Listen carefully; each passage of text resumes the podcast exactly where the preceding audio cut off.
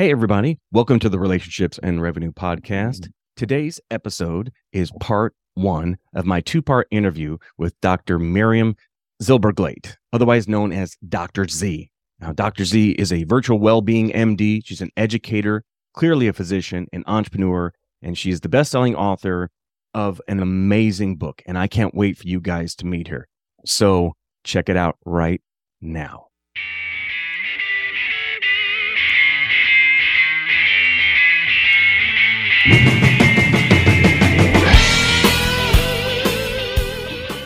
Life is all about relationships, and great leaders heavily invest in those relationships. On the Relationships and Revenue podcast, we talk about how to improve our most significant relationships at home so we can be better in our business relationships. We talk with experts from all over the world representing many disciplines about the best tips and strategies to become amazing people and amazing leaders. Welcome to the show. Please say yes. Hi, everyone. I am Dr. Z, a mother, a physician, a woman, an entrepreneur, and a book author. Uh, this is the Relationship and Revenue book. Welcome back, everyone, to the Relationships and Revenue Podcast. This is your host, John Hewlin. As always, thrilled to have each and every one of you with me today. And as you heard from that introduction, I have the world renowned Dr. Z. Dr. Z, how are you today? I'm so happy to be here. Thank you so much for, for the invitation. Oh, my pleasure. My pleasure. And as you heard her mention earlier, she is a three time board certified physician. Am I getting that right? Yes, three time oh. internal medicine, geriatrics, and obesity medicine. Mm, love that. Okay, three times. Okay. But in addition to being a physician, she's also a virtual well being MD. You're hearing that right, folks. You want to connect with Dr. Z, you can virtually, like she and I are doing right now, which is pretty cool.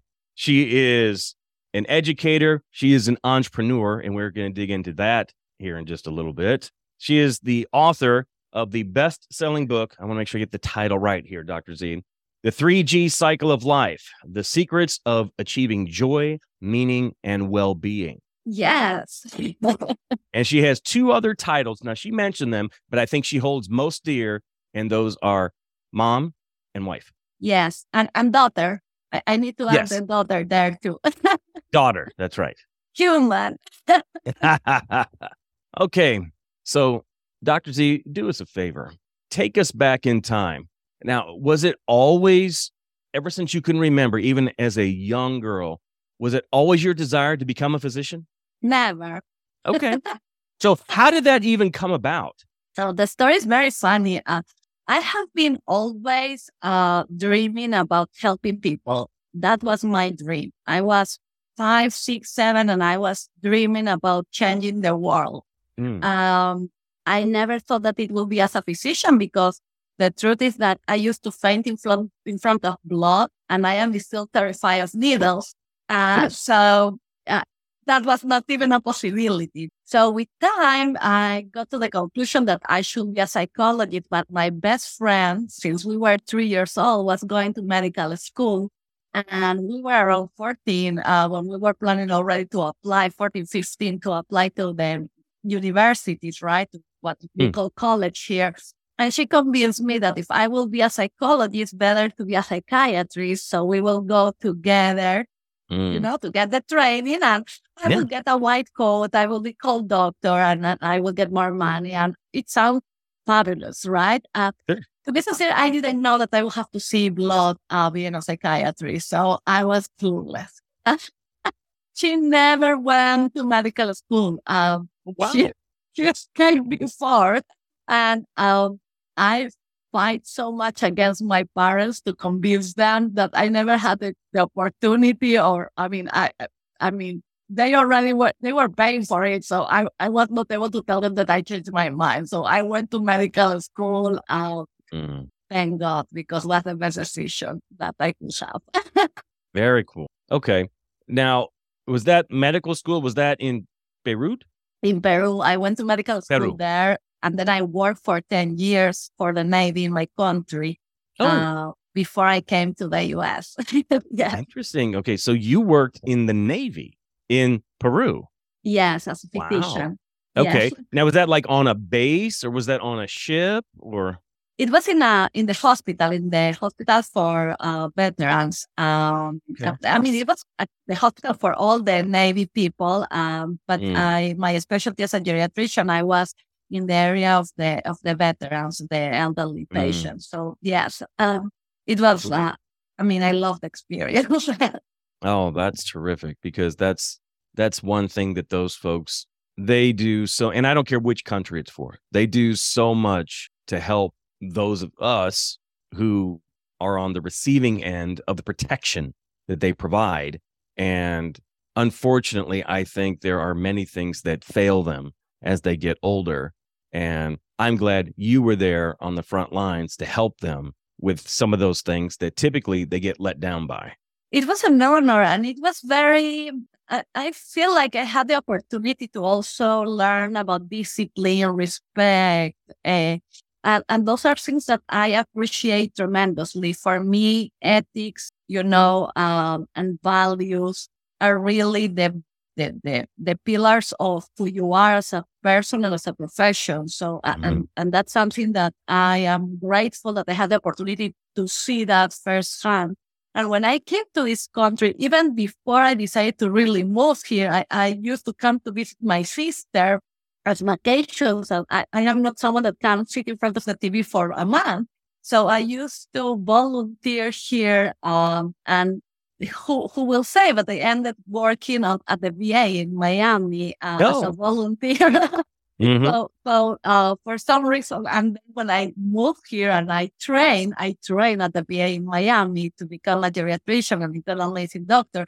So yeah, I have a strong connection. Uh, even nobody in my family has been part of the military uh, family, mm. but uh, yeah, I have. Again, it's a lot of respect for discipline and order, mm-hmm. and I feel like there is a feeling of being part of a family, even if you don't have a blood relationship, right? Oh, and that for me has a, a an enormous value. Oh, for sure. I mean, there's, I mean, now, did you ever see combat at all? No, never. No. Well, I have several friends who have. And what they tell me, because I was not in the military, and what they tell me is when you go through things like that together, it bonds you in a way that nothing else does, not even family. It's just it's yes. it's different and you you can't truly explain it to someone who's never been through it. I mean, you can do your best, but the other person can't really understand it. And we say the same in medicine. It's very funny because I heard that from the military, my military friends, right? But we repeat that in medicine. And mm. we say, uh, not necessarily the one that we do right now. We, we, are more and more separated in medicine. We are so busy that we don't create relationship between us anymore. But the way that I train, uh, you remember, I have friends for 30 years right now that I am still in touch with. And we remember the days where we didn't sleep right together and we didn't have uh, the technology on those days to have a ventilator. And we were really pushing the angle to, to keep someone alive, right? Taking turns right. or doing a dialysis like with bags and moving the bags and, mm-hmm. and trying to save lives, right? Or crying because do you remember the guy that died? And, and we've started again, right? That doesn't matter uh, how much I want to share those stories with others, mm-hmm. they cannot feel it. And my friends from medical school, they are my family. Uh, yeah. they, they, they are my brothers and my sisters. That, that's how we feel. For sure. For sure. I get that.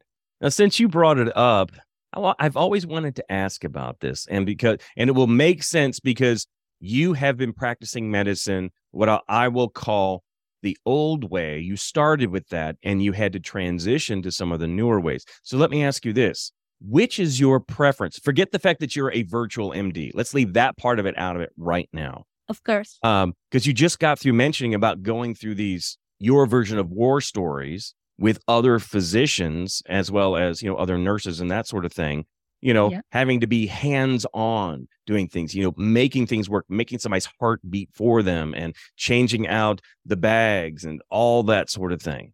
So, do you have a preference? Which way did you like better? Uh, I like the old fashioned, much better, much better. Um, and, and it's not that I don't think that there is a space for what I am doing now or for what, you know, we have to be grateful that we have enough technology and opportunities, uh, to save lives in different ways, uh, things that we didn't have in the past. But what I love about the old type of medicine, to be sincere, is the reason why I created uh, virtual well-being MD. And hmm. uh, so I am replicating my old-fashioned just using modern medicine. So I am merging both. And I will tell you what is what I miss. I miss human contact. And yes, the computer may look like, you know, cold for some people, for me, it is not. For me, it's a way that I communicate with my parents in Peru every day. For me, it's a way that I created a lot of friendships and that today I am in the house or in the car, who knows, in the cell phone of, right. of many others, right? um, and for me, it's a way that I relate to patients long term and with good quality. I have been restricted by the uh, healthcare system for the last probably six years when uh, my appointments started with 45 minutes and suddenly were 15 minutes, if not 10. And I was almost saying hello and bye at the same time while typing in a computer. So you can be close to people and not be present at the same time.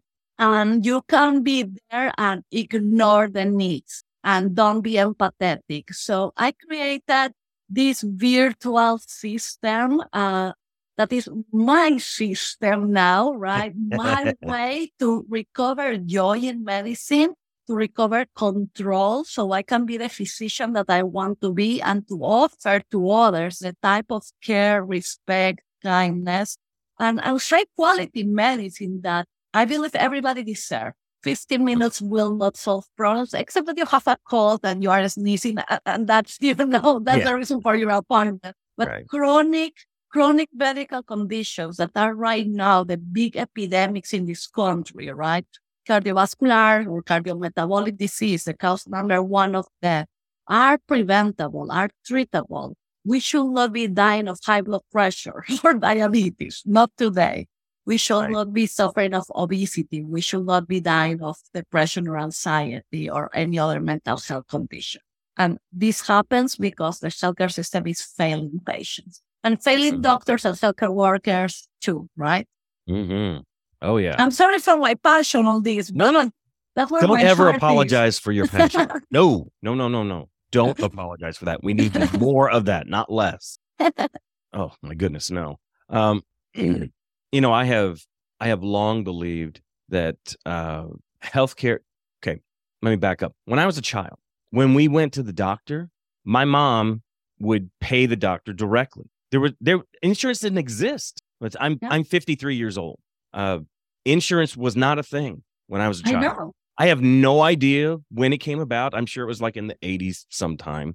But more, I believe in Peru, we started with insurance just before I was coming here. So it's around 10 years ago only. Uh, wow. And before we used to practice, like you say, without mm-hmm. insurance. Mm-hmm. I remember doing what your doctor used to do. I mm-hmm. will go to the houses of fancy people mm-hmm. and they will pay me $10 and I will go and drive to the houses of mm-hmm. very, you know, poor people and they will not only not pay me, but I will have all the medications that the laboratories, you know, the pharmaceuticals will give me mm-hmm. as a compliment. And I will take them with me for them. So yeah. I will be playing Robin Hood in the healthcare. And that was so satisfactory. It was vitamin for the soul. oh, sure, sure. You know, and I can remember like uh, it I couldn't tell you. I know my mom told me at one time how much they paid, like when I was born in the hospital. But I mean, they paid it out of pocket. Yeah. It. it I mean, yeah, it, they felt it a little bit, but not. You know, some of these ridiculous things and what they cost now, and I'm just like, you've got to be kidding me.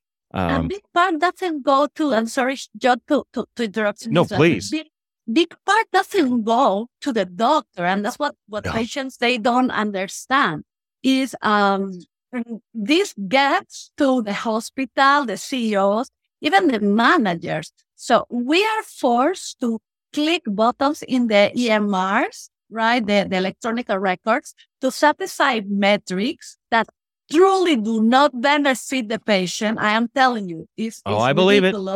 I right? And these metrics, they don't give me more money. They help to compensate the manager. So you have a manager with all the respect, without any medical education, and probably not even a business education or anything, you know. And and they come and they torture you. How do you dare to spend 10 more minutes with the patient? Because the patient is dying. I just told him that has terminal disease and he was crying. So why I will not do it that? But you can penalize. Um, and it's very hard to work uh, in that environment when Mm. everything is driven by productivity, not by real quality. Uh, and let me tell you, when you see the statistics of how many healthcare workers are quitting their jobs, it's terrifying. But when you see the amount of physicians or nurses that die, are dying by suicide, and this is before COVID, 400 physicians die by suicide yearly in this country before COVID. We'll see what happens now with the new, you know, the, new statistics. Uh, 65% suffer from burnout.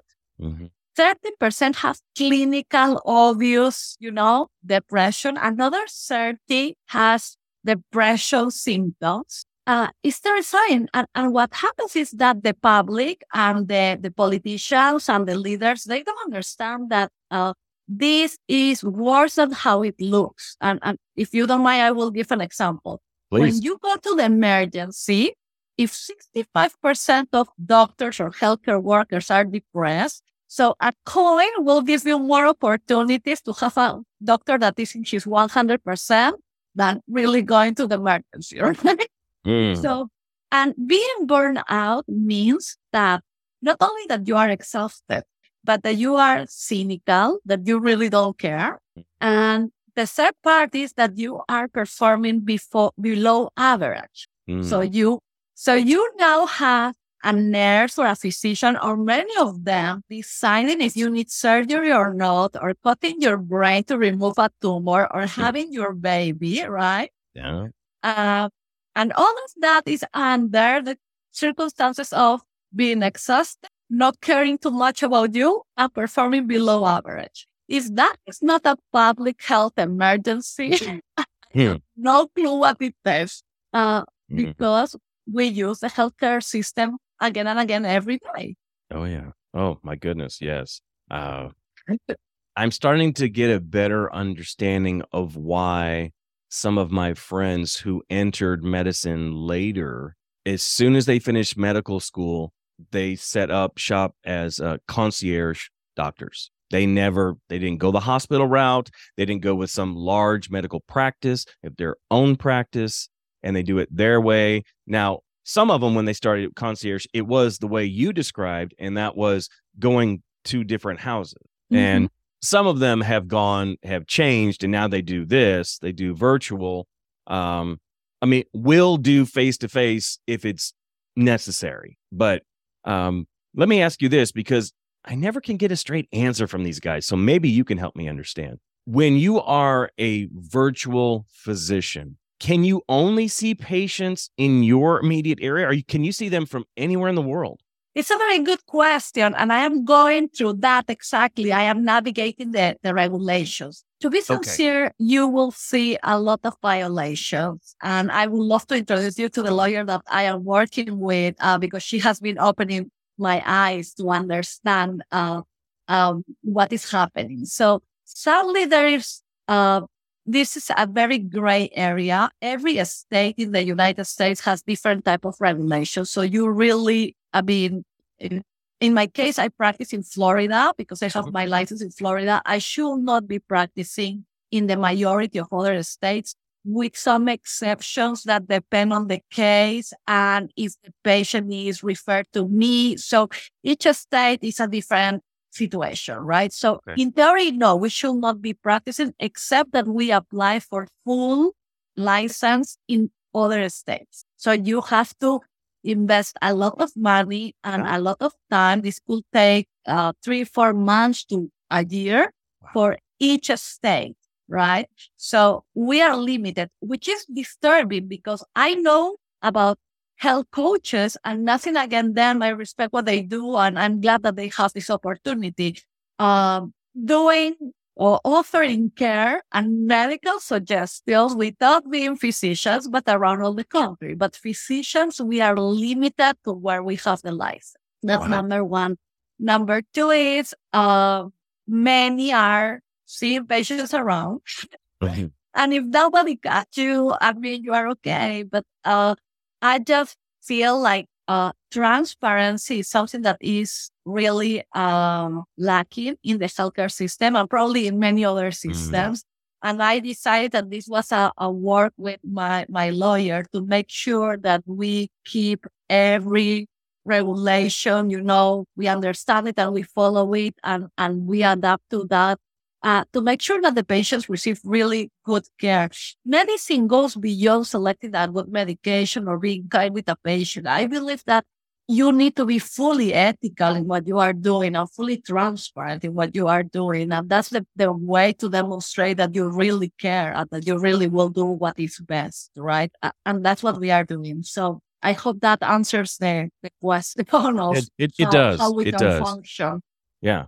Um, you know, I I find it fascinating when I talk to other physicians because not only do most physicians have at least one specialty, you happen to have three, but um, even within those specialties, I would say that there is some even some more honing in on the craft. Uh, for an example, um, I have a friend who is a classically trained medical doctor and practiced that way for a while and made a decision about 10 years ago, I think, to become more of a naturopath. Mm-hmm. That's the direction he decided to go with his practice. And I mean, and he was very successful before, but oh my gosh, he he's had to hire. I mean, he has docs and it's all virtual too. Everything he does is virtual. And so yeah. the way he has kind of figured out the challenges you were just talking about he's starting as he's getting people from other states that are wanting to be yes. his patients he's getting docs in those states to be part of the practice and that's how they're working through those issues yes and and and that's the beauty right now of my position as an entrepreneur right as a, i i feel uh satisfied and accomplished as a physician and i feel very silly I'm not an entrepreneur, right? Because that's that's not natural for me, and that's not what I have been preparing all my life for. So right now, I need to develop new skills. I'm I'm, I'm sharing the support of, of of different people that I trust that are helping me to get trained. I'm right now uh doing actually a um a training. I am getting certified as a as a well being uh chief well-being officer to understand the the the components of you know organizations and, and, and get a little more into the administrative aspects of things because being a good doctor doesn't make you a good entrepreneur person or business person or administrator or nothing, right? You, that, you I'm know, assuming they don't teach you that in medical school. Absolutely no, and and no. I, I, let me tell you, uh, uh, and I will be embarrassed, but who cares? Uh, I just recently was able to scan my first paycheck uh, with the phone, and my husband was coaching me through the process, and I was so excited. Right? Good I, for you. Yeah, I care about money, and I I understand that that may sound very uh, atypical, but uh, my bank account with everything that I made in Peru is still in Peru and is with my parents. Uh, I don't do medicine for money. I understand the value of money. I understand that you need it for so many good reasons, even to build up a business, right? And be able to help others, to be And, and finally, I, I understood that even to be altruistic, you, you need to be philanthropic, you need to make money and be stable so you can help others. Sure. However, uh, I didn't go to medicine for the money. I, I, I, for me, my motivation really is to educate, to help. Uh, that's what keeps mm-hmm. me alive. The mm-hmm. other is, you know, the the need, right, as a human that all of us we have, and um, and I feel that that's something that helps me tremendously because I am not running after the money. I am running after my own happiness, my joy, the the, the feeling of I am proud of myself. Uh, and I, I hope the money will come too, right? I sure. But but I feel in a in a better place because of my purpose. My purpose is not to be a millionaire. My purpose is to help. Mm, I love that. I love that. You know, I I say often on the show, I, I make a distinction. Uh, too many people equate the word happiness with the word joy, and they're yeah. actually they are not the same thing. They uh, are not.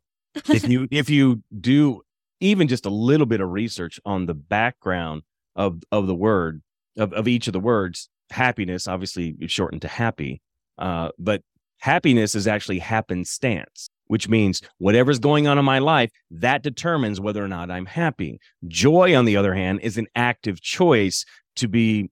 It's not even fair to call it to be in a state of positivity. That's not even a strong enough word. It's just to be in awe and filled with gratitude no matter what's going on, even the bad stuff that happens. You can live in a state of joy when going through the worst pain of your life. I will tell you a story about this, John. It's so funny. I am just translating my book to Spanish. You will never believe Yay! I'm glad you did that. Uh, yes.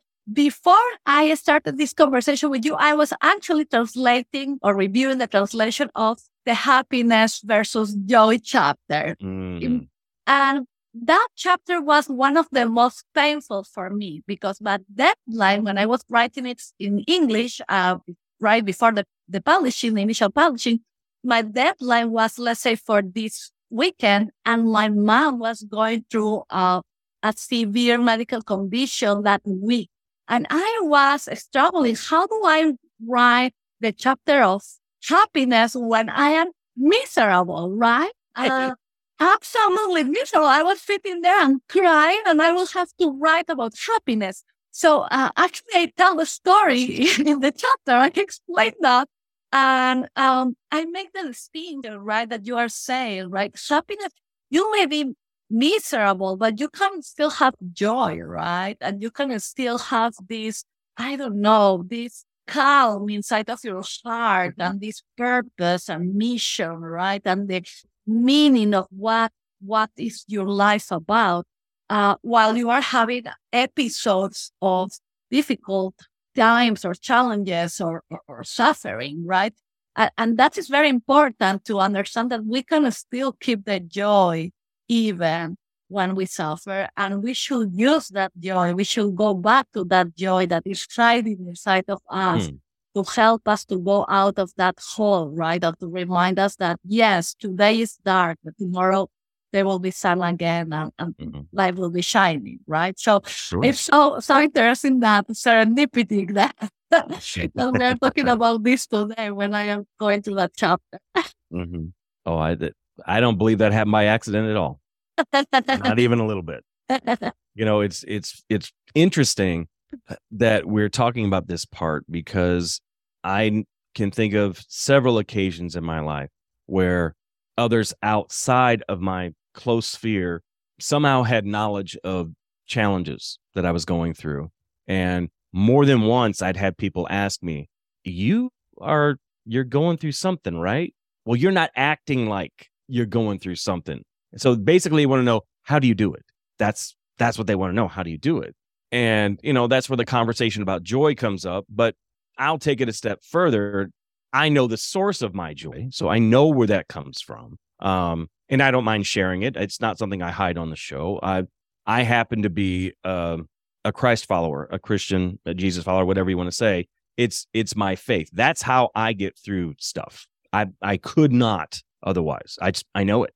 It, it's beyond my capability as a human being to get through some of the stuff I've been through. If I didn't have that, I'd be lost on And many I levels. will, and I will explain this with a little of science, if you don't mind. Let Please me, Let me put Yeah. a name to all this. So if you go through my book, there's a chapter that I actually I love. It's one of my favorites. I I wrote it with my sister, who is a Mm. positive psychologist. And when I was exploring burnout, one day she told me this looks like PTSD.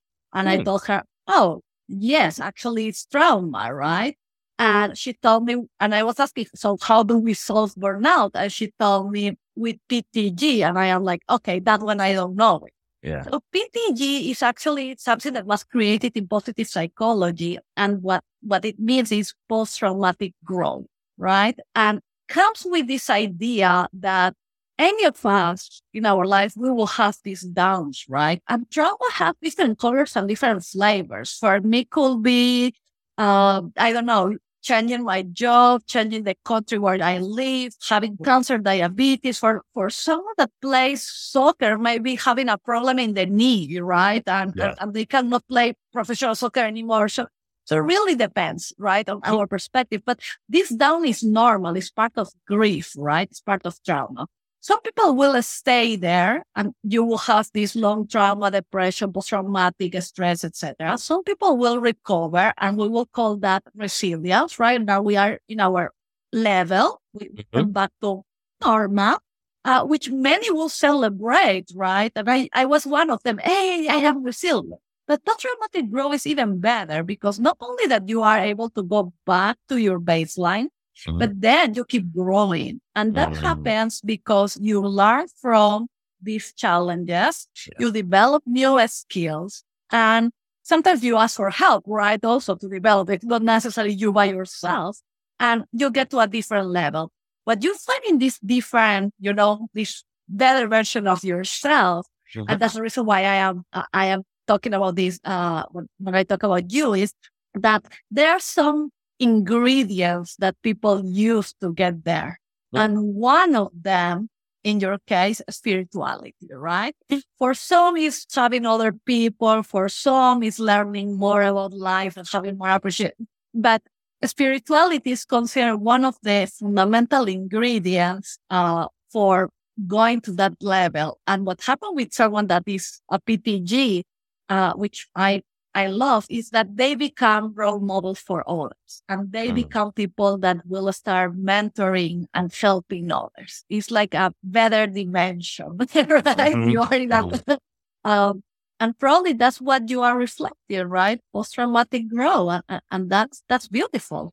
Sure. You know, the, I I say it this way. Um, I refer to it as discovering your power in P three, and so it starts with pain. It absolutely starts with pain. I mean, if somebody wants to get to their purpose, I believe it starts with the most painful thing you've ever been through in your life. However, there's a caveat. It's not just about the pain. You got to be willing to work through the pain to get to the other side because that's where the purpose is. If you Yeah. pretend it's not there, if you ignore it, you try to circumvent it, you won't get there because that pain is still going to be there. It's still going to be, it may be dulled for a variety of reasons, but it's still going to be there. And the thing about pain is if you don't deal with it, when it comes back, it's louder and stronger than it was before. Yeah. So it's better to just deal with it early Yes. on. Let's just let's work through this so we can get to the purpose. And ultimately, once you discover what your purpose is, it helps lay a foundation for your platform. Pain purpose platform. Those. That is so funny because you have your PG and I have my 3G, right? So Mm-hmm. I do goal, set your goal, Mm-hmm. use your grit, and then grow. Mm. And in some way, they are very parallel, right? They, they go Oh, yeah. together. And I agree with you, right? Pain or challenges can be used by people as uh, situations that help you to victimize yourself or that Mhm. help you to grow. And that is your decision. We decide if we are victims or we decide if we keep learning and growing. And I'm not saying that, uh, and I don't want to be minimize uh, the pain.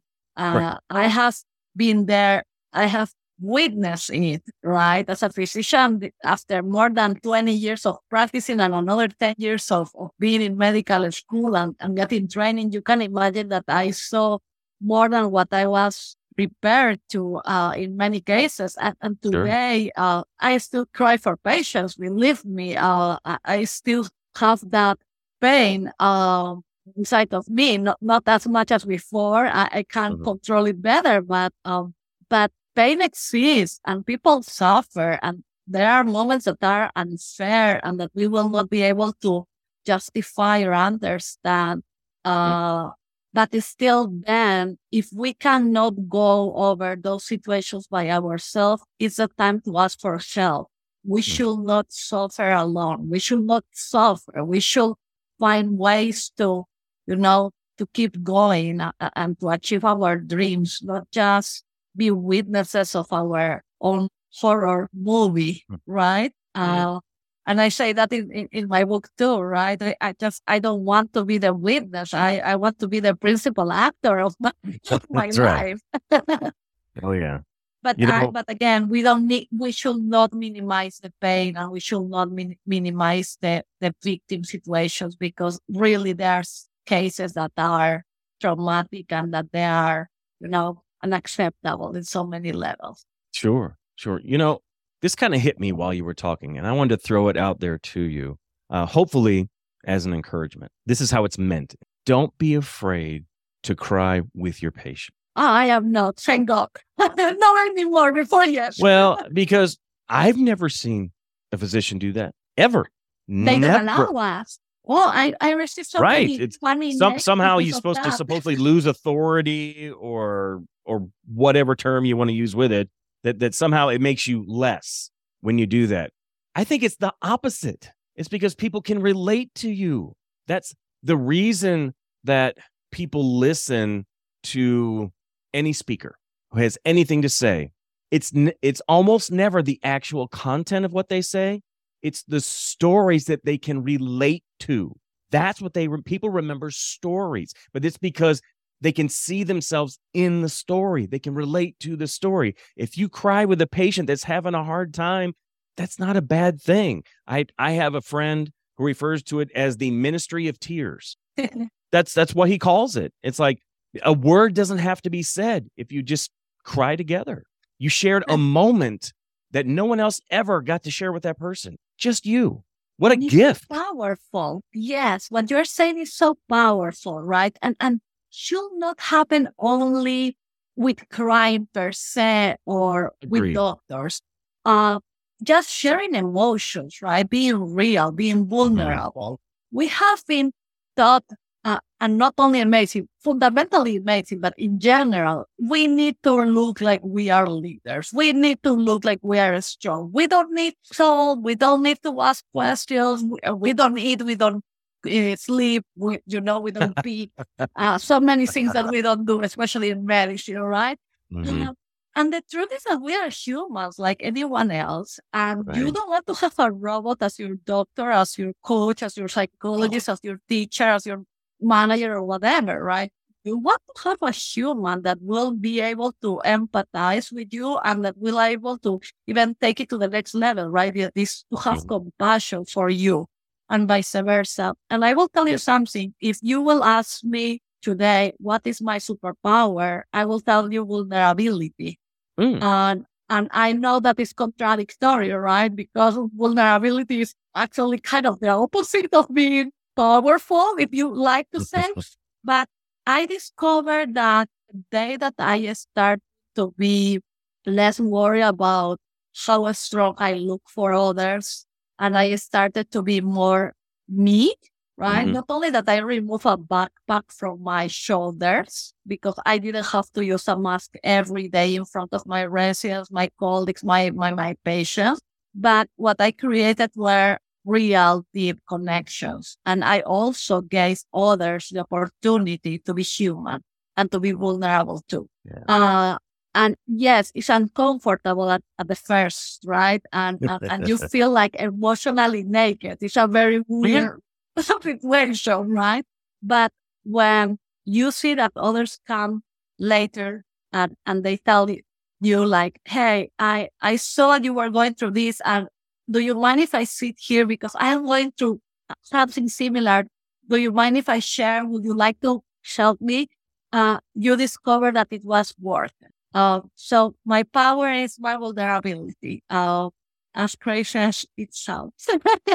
uh, that's not crazy to me at all. Now, had you said that to me 10 years ago, maybe, maybe I'd have thought that. I don't think that today. You know, um, you started talking about leaders a moment ago. You know, that's that's a subject. That's something that I study a lot. I study a lot on leadership. And what I have discovered and what I'd known most of my adult life as leadership is not, is not leadership at all. It's yeah. heavy-handed, um, overbearing, micromanaging is is what that is. It has nothing to do with leadership. And truthfully, most leadership, nah, let me back up. Leadership doesn't have anything to do with a title. It's not about that. I Agree. Some of the best leaders I've ever met, Dr. Z, had no title. Totally well, agree. Some of the most skilled leaders I've ever met were nowhere near the top of the ladder. They were actually toward the bottom, but they were extremely skilled at leading parallel or horizontally, but they also knew how to lead up. Unfortunately, there aren't a lot of people who know how to do that. Leading up is a heck of a skill. Thanks for tuning in to part one of my interview with Dr. Z. I hope you really enjoyed it. And if you did, my guess is you would love to check out the rest of it or part two. Well, lucky for you, you can do that if you continue on right now. So enjoy part two of my interview with Dr. Z after you finish this one. See you guys later. Thanks for listening to Relationships and Revenue. I'd love to get your thoughts on the show. Two ways you can do that are to give us a rate and review and or connect with me on social media. You can find me at John Hewlin. Thanks again for listening and remember, passion gets you started, purpose keeps you going. Have a great day and we'll see you next time. Bye.